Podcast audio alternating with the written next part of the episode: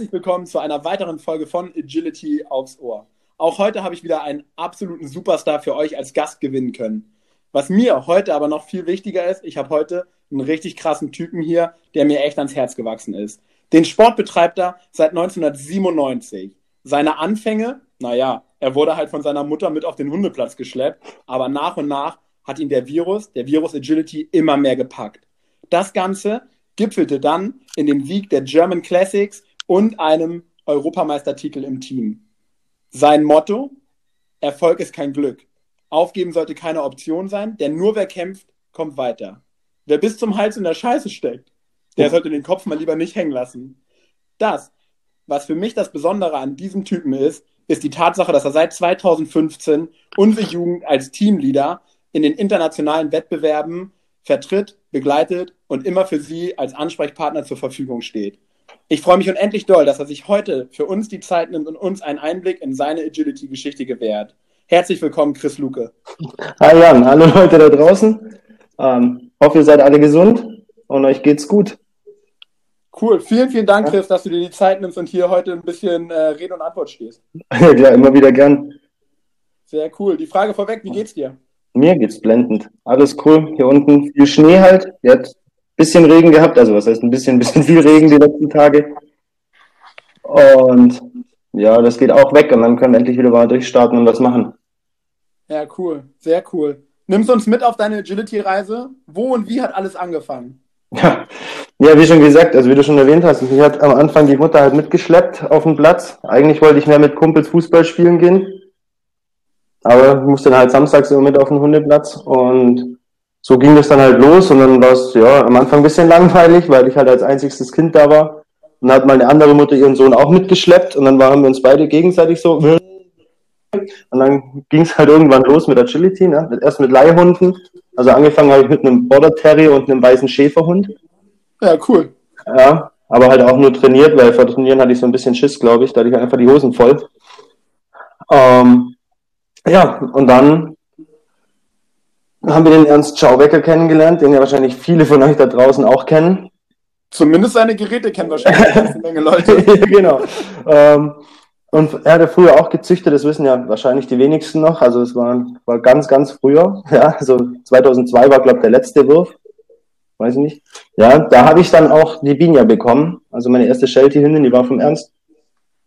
Und er hat mich dann am Anfang sehr gefördert und mich da ein bisschen reingebracht in die Spur. Und dann habe ich 2004 angefangen, auch Turniere mit ihr zu laufen. Ja, ja cool. Und dann ging das relativ schnell. Also die Mutter musste mich überall mit hinfahren, Lauf machen und alles zahlen. und dann ging das. Und dann wurde ich praktisch, ja, 2006, also Anfang 2006, standen dann die WM-Qualis an. Ich hätte mitmachen dürfen, habe aber eigentlich wieder ein bisschen so den, den Bammel vorbekommen, bis, okay. ich, bis sich dann so ein gewisser Alex Beitel mit eingemischt hat. Und halt gemeint hat, ja, mir so einen Tritt in den Arsch gegeben hat und gesagt, du, du meldest das jetzt und fährst dahin. Ja, cool. Ja. Und dann ging es an der Quali erstmal katastrophal los mit vier Dissen an einem Wochenende. Aber schön, dass der Alex gesagt hat, fahr da mal hin. ja. ja, er hat mir dann, er hat mich gut aufgebaut und dann ging das alles relativ schnell nach oben. Auch das zweite Wochenende war ich natürlich viel sicherer. Und am Ende stand halt fest, dass ich dann 2006 schon zur WM fahre. Also praktisch nach zwei Jahren aktives Agility. Das krass, ging dann so schnell. sehr schnell, ja. Ja, krass. Was macht das mit einem, wenn man so schnell so erfolgreich wird? Also es war ja fast so ein bisschen surreal. Also eigentlich konnte man das gar nicht glauben. Und ich glaube halt auch am Anfang ein bisschen so auf so einem Höhenflug, bis dann wieder so ein bisschen eingenordet wirst. Aber ich denke, ich habe das gut hingekriegt, also hoffe ich. Ich weiß ja nicht, was die Leute da draußen jetzt dann sagen. Wahrscheinlich langen sie viele an den Kopf und sagen, nee, hat er nicht. ja, ich finde schon. Ähm, und ich lebe halt einfach auch in meiner eigenen Welt. Entschuldigung, ja. ja, genau. Und in der ist echt schön. Ja, und dann, und dann kam so eins nach dem anderen. Und dann, so nach dem Erfolg, ging es natürlich schon los. Ja, mal die Suche nach einem neuen Hund dann war für mich klar, ich wollte eigentlich, die Binja, also die, es nicht wissen, die Binja war eine Tricolor-Hündin. Hätte ich eigentlich gesagt, nach dieser Tricolor-Hündin möchte ich nie wieder einen Tricolor-Sheltie haben und schon gar keine Hündin. Und habe mich dann so auf die Suche begeben. Hab irgendwie zwei Jahre lang Pech gehabt, weil entweder waren Welpe krank, ähm, die Hündin hat nicht aufgenommen und so weiter und so fort. Bis ich dann halt im Sommer mal so einen Tobias Wüst angerufen habe und gesagt, ich brauche jetzt einen Hund von ihm. Und, Ja, seine, cool. und seine Antwort war nur, ja, kannst du haben, wenn drei Welpen kommen, kriegst du einen. Ja, super. Ja, das ist doch eine gute Botschaft an alle da draußen, der gerne einen Sheltie-Welpen hätte, der ruft einfach mal. ja, genau. Ja, Gut, das war, das war auch schon eine Weile her. Ne? Das war dann im Sommer 2009, wo ich den da angerufen habe. Da hat den, die Zucht auch noch nicht jeder gekannt. Jetzt kennt die, glaube ich, schon jeder. Ja. Ja. Ja, dann kam die Choice. Natürlich, wie ich so wollte. Also ich wollte einen Darksader Rüden, hat super funktioniert. Ja, super. ja, gut, dann kam halt die Choice, ne? Und die Geschichte, das ist halt einfach unbeschreiblich, was ich mit diesem Hund alles erlebt habe in dem Sport. Erzähl mal nur ein bisschen was. Umreiß das mal grob. Also, boah, das ging halt wirklich los, so von, wir fahren 20, 30 Kilometer, schauen mal, was passiert und dann, ja, war 2015 EO auf einmal dann da und 2017 die WM, 2017 die EO, wo wir dann auch als Team gewonnen haben. Was ich dann relativ cool fand, also auf jeden Fall mit Tobi im Team, mit, der- mit Ja. der Dörte, also praktisch die Geschwister, also das heißt die Geschwister, die Verwandtschaft, die direkte Verwandtschaft da mit drin in dem Team, das war schon cool. Ja, Sehr cool. und dann habe ich im Herbst bzw. Winter 2017 habe ich dann meinen Border Collie, den Head bekommen. Von einem sehr, sehr lieben Menschen aus der Schweiz. Ja, ich mag ihn ganz arg, den Martin Eberle. Okay, cool. Ja, von ihm habe ich dann das Vertrauen bekommen, dass ich den Head bekomme. Wollte natürlich sofort durchstarten und dann habe ich mich ja Anfang 18 schwer verletzt. Da habe ich mir das Sprunggelenk gebrochen und dann war erstmal ein Jahr weg. Ja. Ja, Kannst du uns da mal kurz mit reinnehmen? Was macht das mit einem? Jetzt hast du den Boah. Border Collie, willst durchstarten und dann sowas. Ja, was macht das mit einem? Das ist schwer zu sagen. Also, ich muss halt echt sagen, also ich, das war an einem Sonntagabend, ich war mit meiner Mom beim Essen, Glatteis ausgerutscht. Dann stand eigentlich schon fest, dass da was kaputt gegangen ist, weil ich konnte halt auch wirklich nicht mehr laufen. Da habe ich mich noch in meine Wohnung geschleppt, im dritten Stock, ohne Aufzug. Dann, ja, war auf jeden Fall die beste Idee, die ich hatte, weil ich musste dann irgendwann auch wieder runter, das kam mir nur in dem Moment dann nicht. Wie man so, manchmal. ja, dann habe ich halt, wie man das so macht, natürlich den Da- Papa angerufen und gesagt, Papa, guck mal, da ist glaube was kaputt. Ja, der hat dann gleich Rettungsdienst und alles geholt und dann stand halt fest, dass der ist halt ab. Ja. Und dann waren uns, glaube ich, ja, so zwei, drei Wochen, wo ich wirklich fast jeden Tag, da bist du nur am Flennen. Also für mich ist wirklich eine Welt zusammengebrochen. Ja. Wenn du halt überlegst, so vor drei Monate zuvor oder so läufst du noch WM und läufst die Back. Das ist die, die haben ja auch fast gewonnen, haben einen Berührungsfehler leider bekommen, ja. Okay. Und eine Woche nach der Back breche ich mir praktisch das Bein und es fällt halt alles so wie so ein Kartenhaus in sie zusammen. Also Ja. das, das verändert, also ich, ich glaube schon, dass das mich die Zeit nicht sehr verändert hat. Ähm, man kriegt dann auch wirklich mal das Leben wieder anders irgendwie mit. Hört sich jetzt dumm an, aber es ist halt einfach, Ja. es ist halt einfach Ja. so. Weil auf, ein, auf einmal andere Sachen wieder oben aufliegen. Ja, also dann ging es halt los, dann war das erste Ziel, okay, ich werde, werde operiert. Ja, hoffentlich geht die OP gut. Das hat dann soweit auch alles funktioniert. Und dann geht's los und dann hat sich das wirklich von Mitte Januar bis, bis Karfreitag. Also Karfreitag habe ich das erste Mal die Krücken weggelegt. Krass.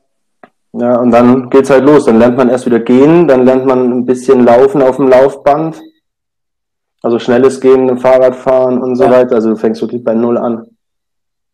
Krass. Und dann habe ich, also ich habe mir das Ziel, dass ich an meinem Geburtstag ein Turnier laufen möchte. Okay. Alle haben mich zwar für dumm gehalten dann in dem Punkt, weil das war ja dann zwei Monate nach, nach Ostern. Also innerhalb von zwei Monaten habe ich dann wirklich wieder so hoch trainiert, also mich so hoch trainiert. Meine Mutter hat zum Glück die Hunde fit gehalten, dass ich Ah, dann, okay. dass ich dann mit der Choice an meinem Geburtstag wieder ein Turnier gelaufen bin. Ja, cool. Mit welchem Gefühl geht man da dann wieder an den Start? Hm.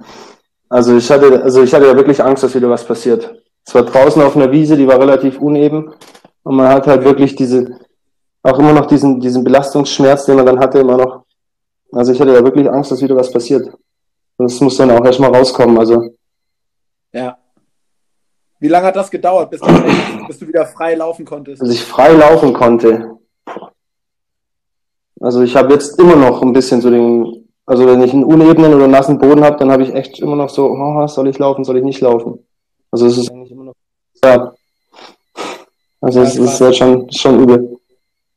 Also, aber du bist wieder. ja, jetzt, jetzt bin ich wieder fit. Also jetzt bin ich auf jeden Fall wieder fit. Ich Ja. habe äh, Metallplatte im Bein gehabt, die kam raus dann Ende, Ende 2019. Oder? Ende 19, Ende, Ende 18, Entschuldigung, Ende 2018, Ja. die kam dann raus und dann ist es auch wirklich schnell besser geworden. Und jetzt ist alles soweit stabil eigentlich, dass es, dass ich vom Körper her auf jeden Fall wieder fit bin, wenn man was machen könnte. Ja, ja. Ja, krasse Geschichte. Aber dann bist du trotzdem noch ein paar Turniere mit dem Border Collie gelaufen, Ähm, bevor alles hier zugemacht man hat. hätte, ja, auf jeden Fall. Also Und wie ist es so in Large? anders. also wenn ich das jetzt wirklich vergleiche, den Head und die Choice, beziehungsweise ich habe ja noch die P2 von meiner Mom, mit der ich ja ab und zu auch noch, Ja. beziehungsweise auch viel gelaufen bin. Also ich, ich muss jetzt echt sagen, wahrscheinlich werden mich auch viele hassen dafür, ich finde Large fast einfacher. Okay. Also ich war es am Anfang auch gar nicht gewohnt, dass ich den Hund sehe. Also die Choice habe ich eigentlich kaum gesehen beim Laufen. Ich habe immer erahnt, wo sie ist. Ja. Weil dieses kleine Teil siehst du nicht. Und dann, wenn die springen, die sind viel schneller mit dem Bein am Boden und können wir beschleunigen. Ja. Also allein diese Flugphasen am Anfang, bis ich das gelernt habe, auszunutzen, um vorzukommen oder sowas, also das fand ich, finde ich mit dem Large eigentlich schon wirklich einfacher. Man dreht sich um und dann ist der Hund auf einmal da. Vor allem bei so einem großen, bei so einem großen Border Collie wie dem Head. Wenn man so einen Pony im Parcours hat, dann sieht man halt. Ne? Wie sehr hat dir das als Trainer geholfen, jetzt selber so ein Large schon führen zu können? Ja, das bleibt, also man entwickelt sich auf jeden Fall weiter. Also ich muss halt auch sagen, man entwickelt sich mit jedem Hund weiter. Ja, also wir hatten ja, meine Mutter hat ja immer Border Collies eigentlich dann nach dem ersten Mischling. Ja. Ähm, also war ich da schon auch ein bisschen mit drin. Aber klar, man entwickelt sich da weiter, man hat dann den ersten Large schon wirklich selber ausbildet und so. Man, man sieht verschiedene, also man sieht wirklich verschiedene Richtungen, es gehen kann.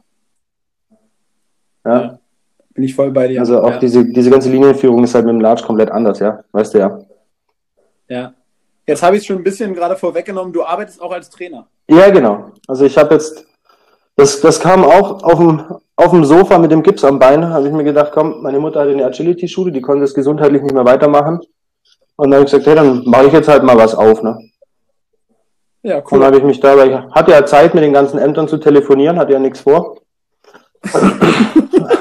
und dann habe ich das halt alles mal so in die Wege geleitet, dann auch den Paragraph 11 und alles dann gemacht.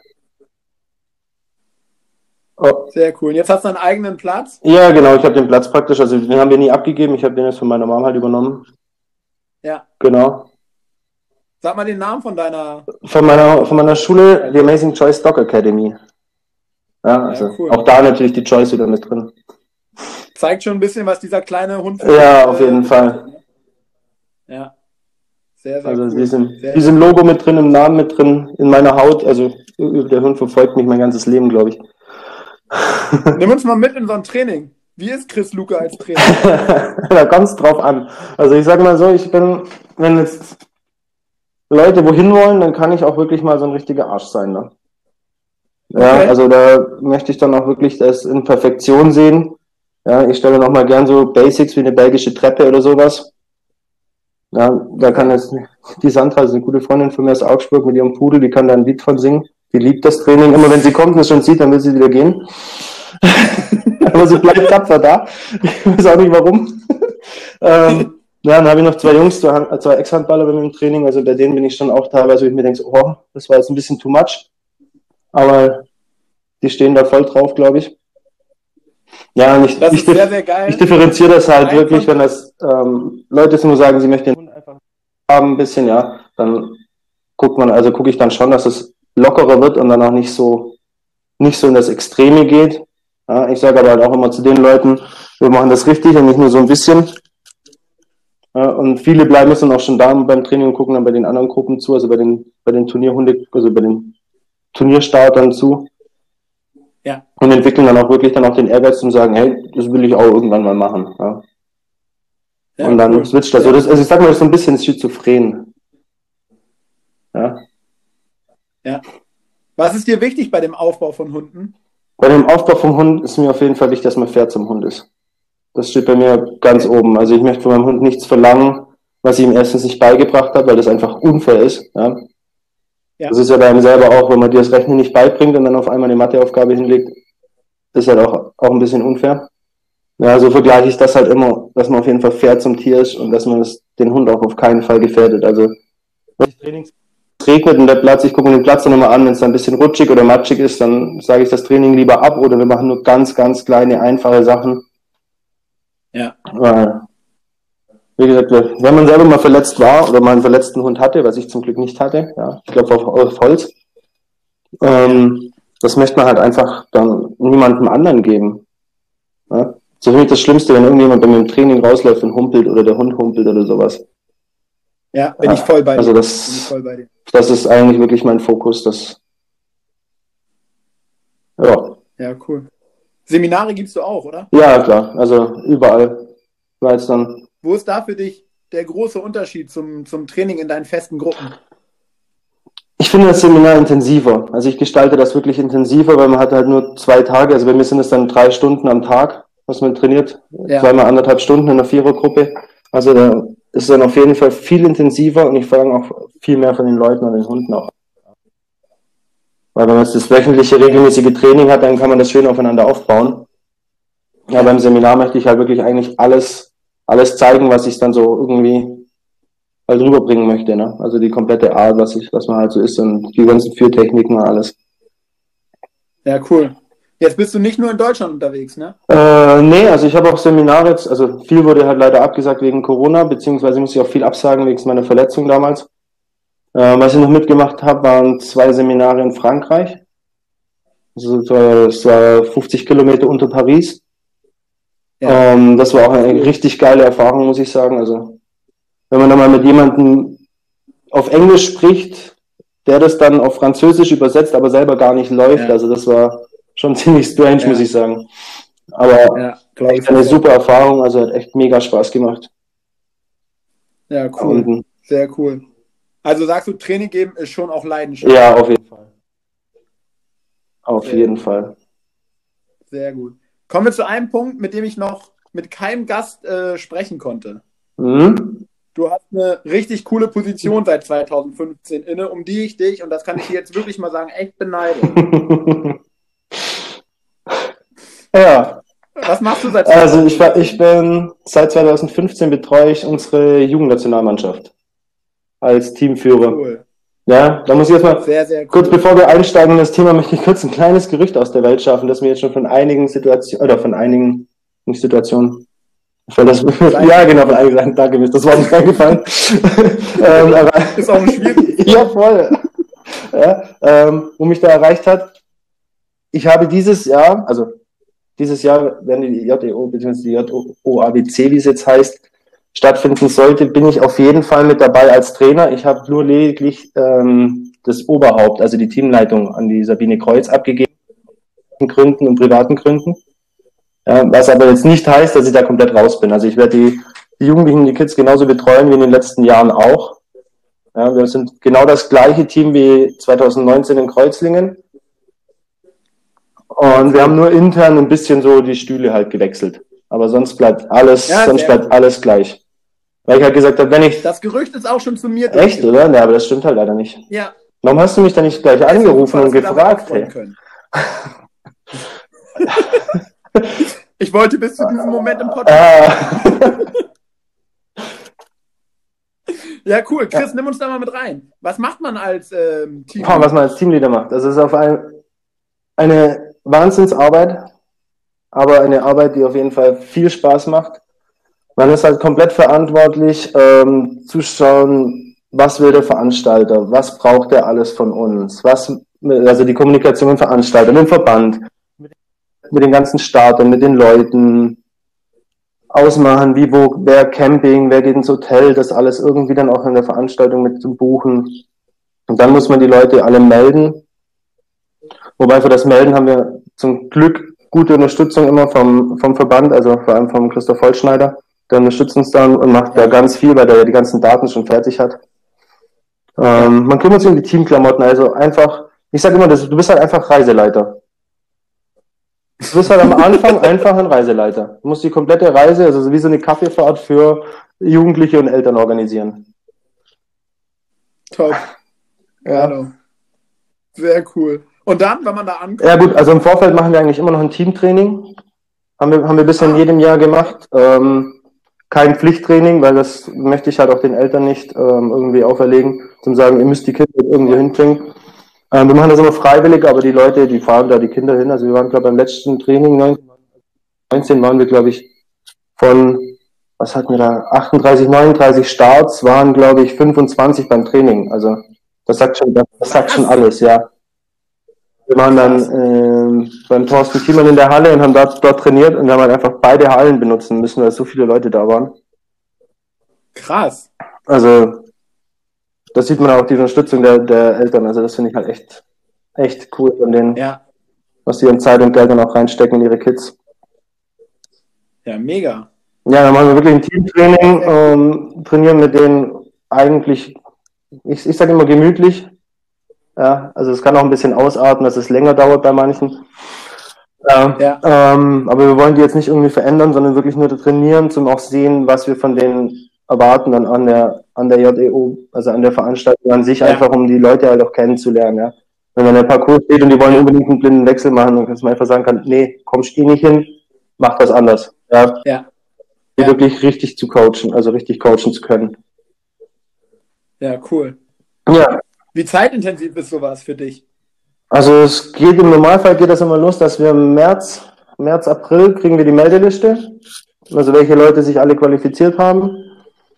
Und dann geht eigentlich das im März los und die Veranstaltung ist Mitte, Ende Juli. Also im Normalfall ist die immer eine Woche vor der Erwachsenen-EU.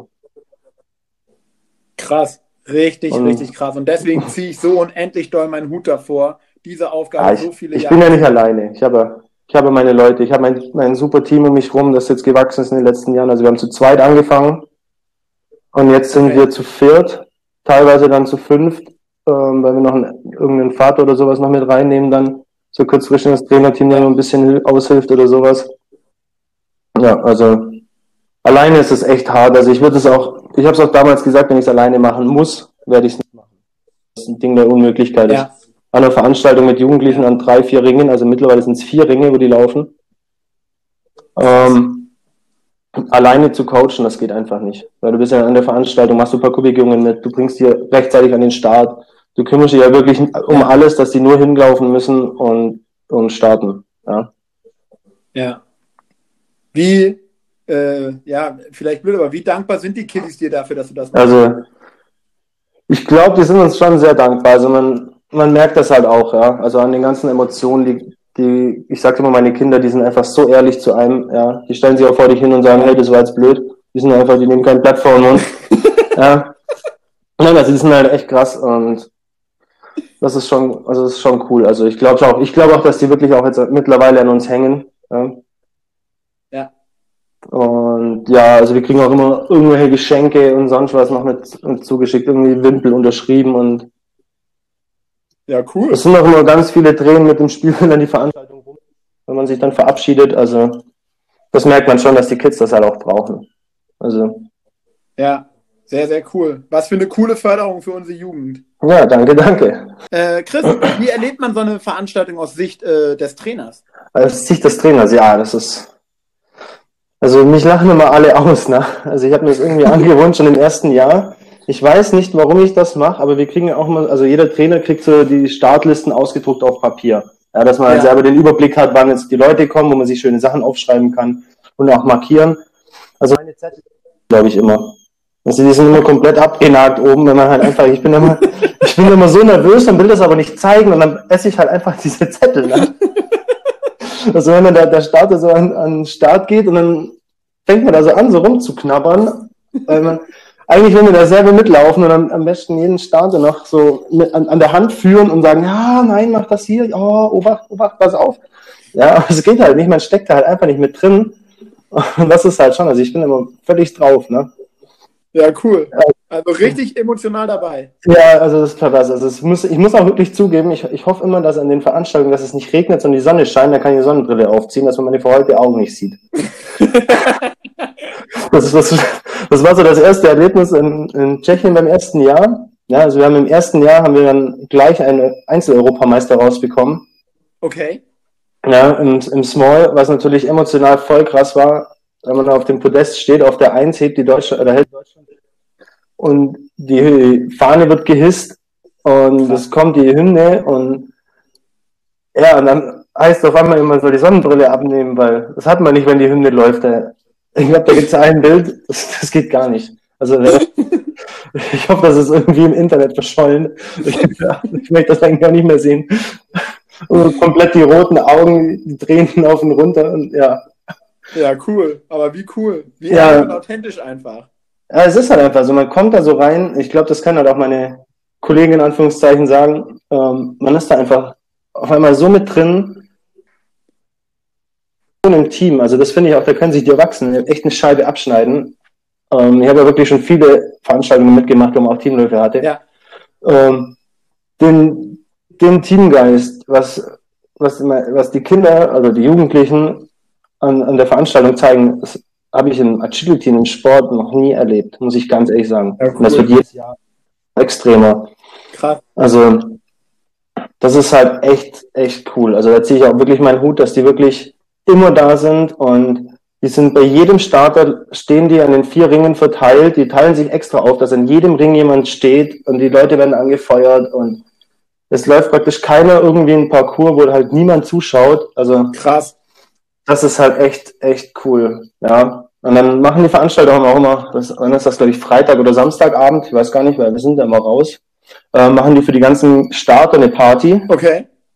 und da dürfen alle mit. Auch alle Eltern sagen, ja, auch mein Kind darf mit, auch wenn es erst neun oder zehn ist, Wie cool. weil es, weil es sind ja die Alten dabei, die passen schon auf. Ja. Und dann war das halt echt so. Also Krass. das war in, in Luxemburg dann an, der- an der RTU.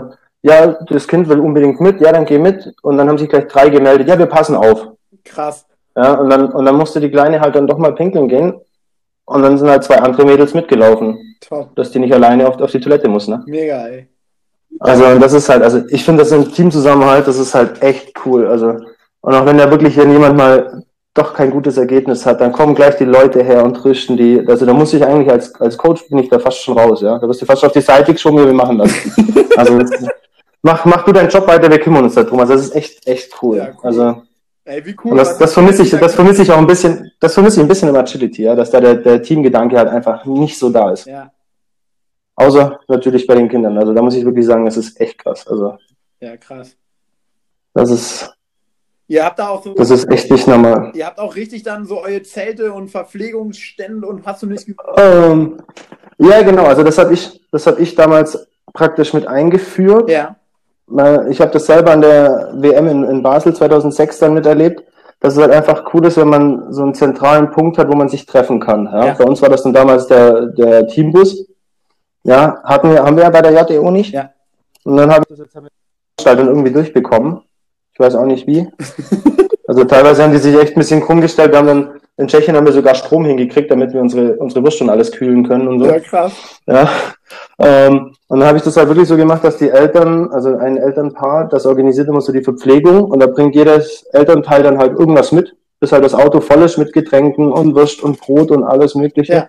Dass die Kids da nur hin können, ohne Geld, ohne alles, einfach sich was zum Essen schnappen und wieder weg. Ja, wie cool, Ja. ey. Um, um einfach halt auch diesen Stresspunkt zu nehmen, oh, ich muss jetzt Mama, Papa suchen, ich brauche Geld, ich will was essen und oh, das Essen schmeckt mir nicht und Ja, und das Elternpaar, also von dem ziehe ich auch einen Hut, was die das den ganzen Sommer über dann arbeiten, die fragen wirklich ab, wer ist Vegetarier, wer verträgt das nicht, wer verträgt das nicht.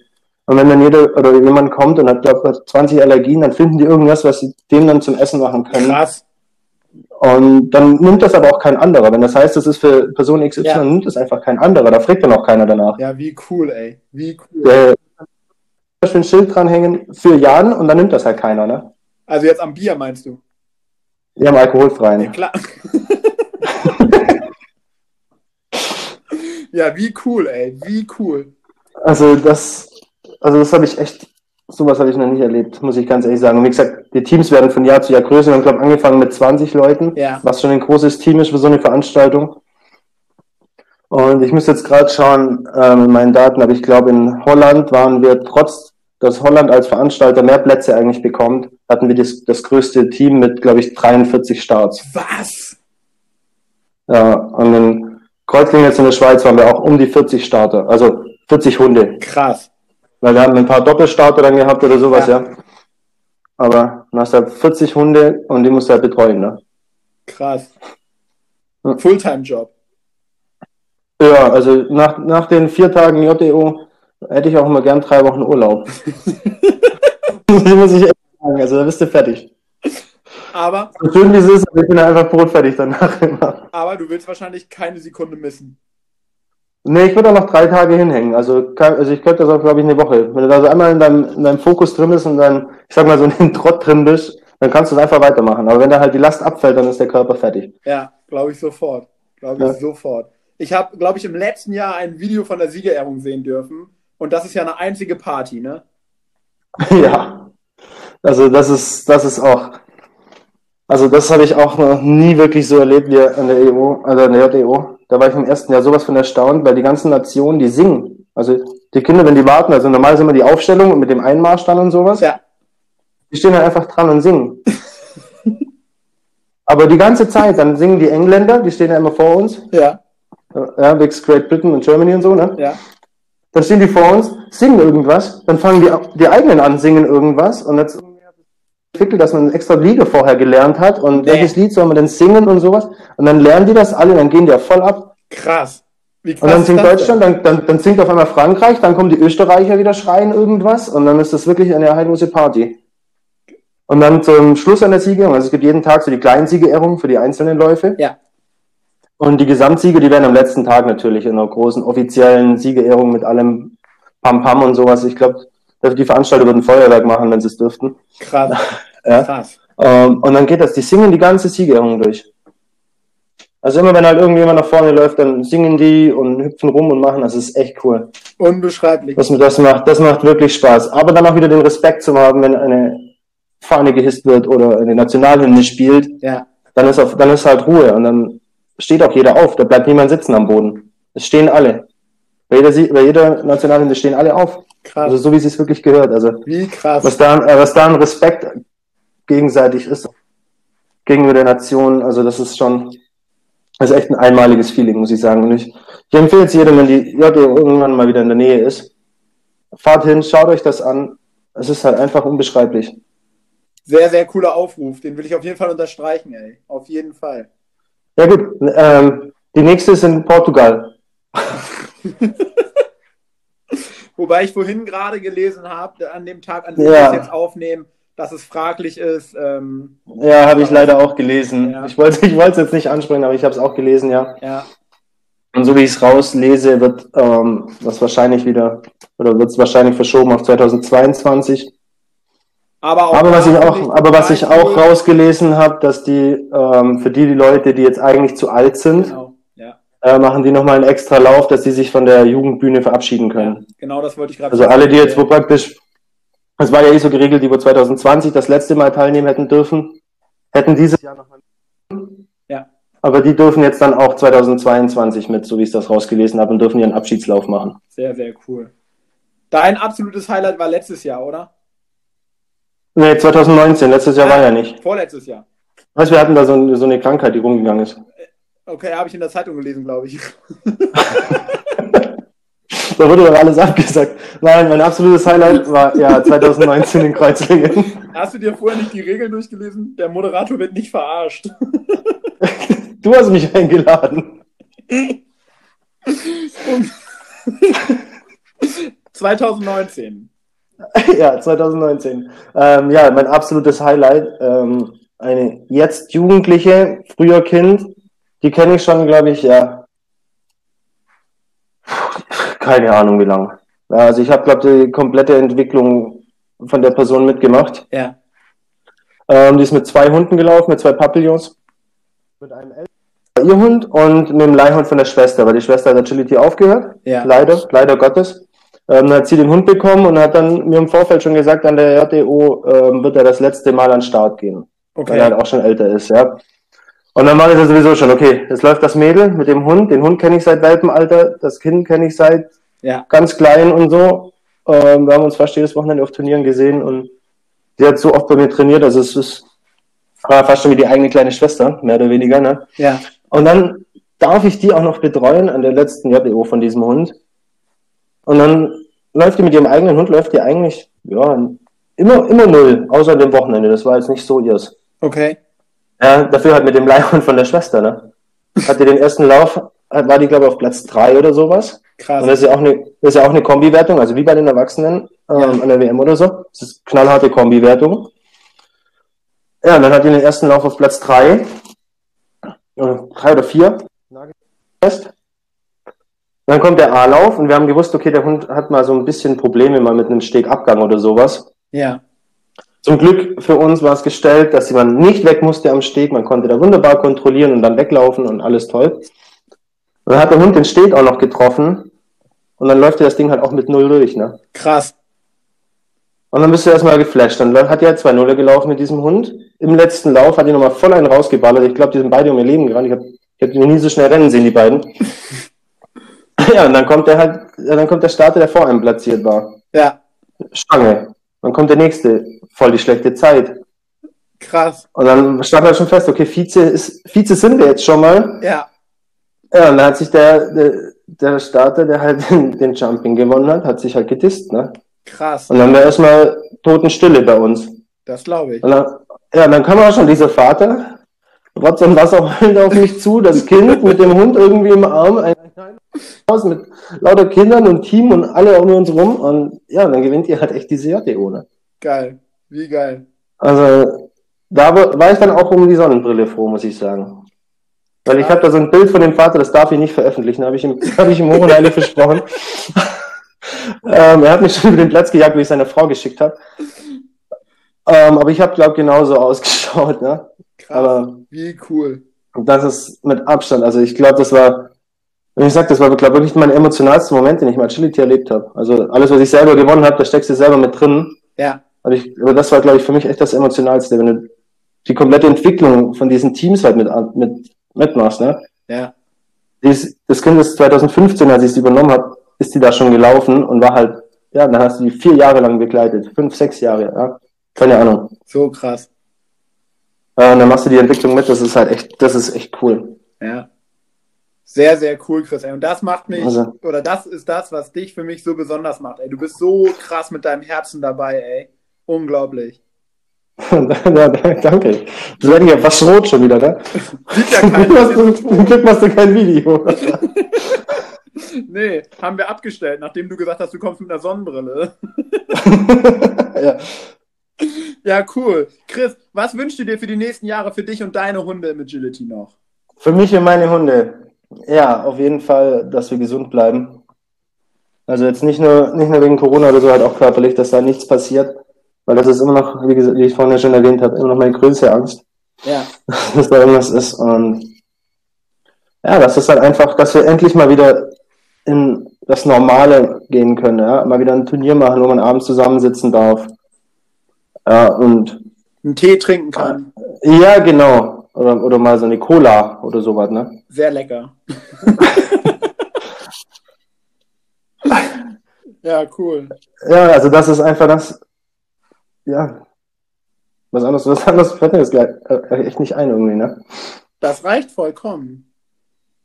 Vollkommen. Chris, ich schaue auf die Uhr und ich habe dir schon total lange deine Zeit gestohlen, aber es war super interessant, dass du uns diesen Einblick in eine ganz, ganz andere Richtung ähm, nochmal hier gegeben hast. Und ich glaube, ganz, ganz viele unterschreiben mir das, wenn ich sage, ähm, vielen, vielen Dank für deine Arbeit in den letzten Jahren. Großartig. Wirklich, wirklich bitte, bitte. großartig.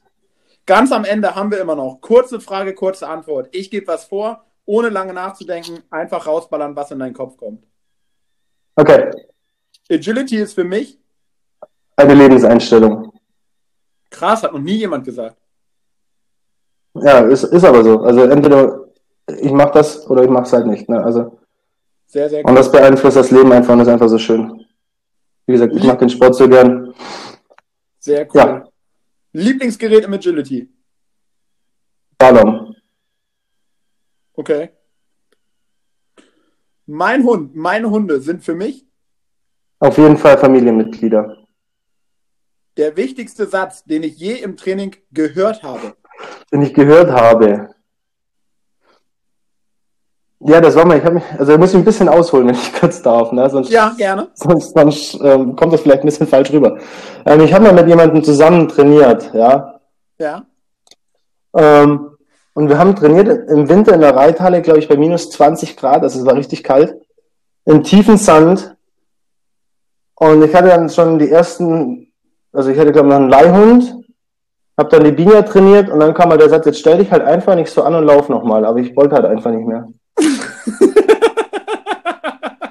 Ich wollte einfach nicht mehr. Stell dich nicht so an, einmal geht noch. Ich glaube, das ist halt einfach der Satz und den habe ich auch echt übernommen, muss ich sagen. Kannst du die Kinder mal fragen? Das hören die oft von mir.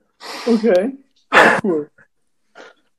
Agility in Deutschland wird sich in den nächsten fünf Jahren Ähm, ich behaupte mal, wir werden noch professioneller werden in dem Sport, wie wir jetzt eh schon sind. Es werden immer mehr Hallen, es gibt immer mehr Angebote, wir werden echt viel professioneller werden und ich glaube fast uneinholbar, äh, uneinholbar an der Weltspitze laufen irgendwann. Und vor allem, wenn ich unsere Jugendlichen sehe, die werden uns halt echt überholen. Da müssen wir uns alten Säcke uns echt mal ein bisschen nach anstrengen. Ja, musst du halt im Training einfach normal rennen. Ja, muss ich ja mal was tun, ne? Eben. Chris, ganz zum Schluss, was ich gerne jedem Agisportler sagen würde. Ähm, dass man auf jeden Fall niemals aufgeben soll. Und wenn man in irgendeiner Form ein schlechtes Bauchgefühl hat, bei irgendwas, bei irgendeiner Methode, bei einem Gerät, was nicht vorangeht, holt euch einfach Hilfe von Trainern. Es gibt so viel online, es machen so viele Online-Kurse. Ich denke auch kein Trainer, wenn man den einfach mal anschreibt, ähm, wird nicht weiterhelfen oder sonst irgendwas. Holt euch dann einfach Hilfe. Auf keinen Fall aufgeben. Ja, cool. Richtig krasses Statement nochmal am Ende. Vielen, vielen Dank, Chris, nochmal für deine Arbeit, deinen Einsatz in den letzten Jahren in unserer Jugend.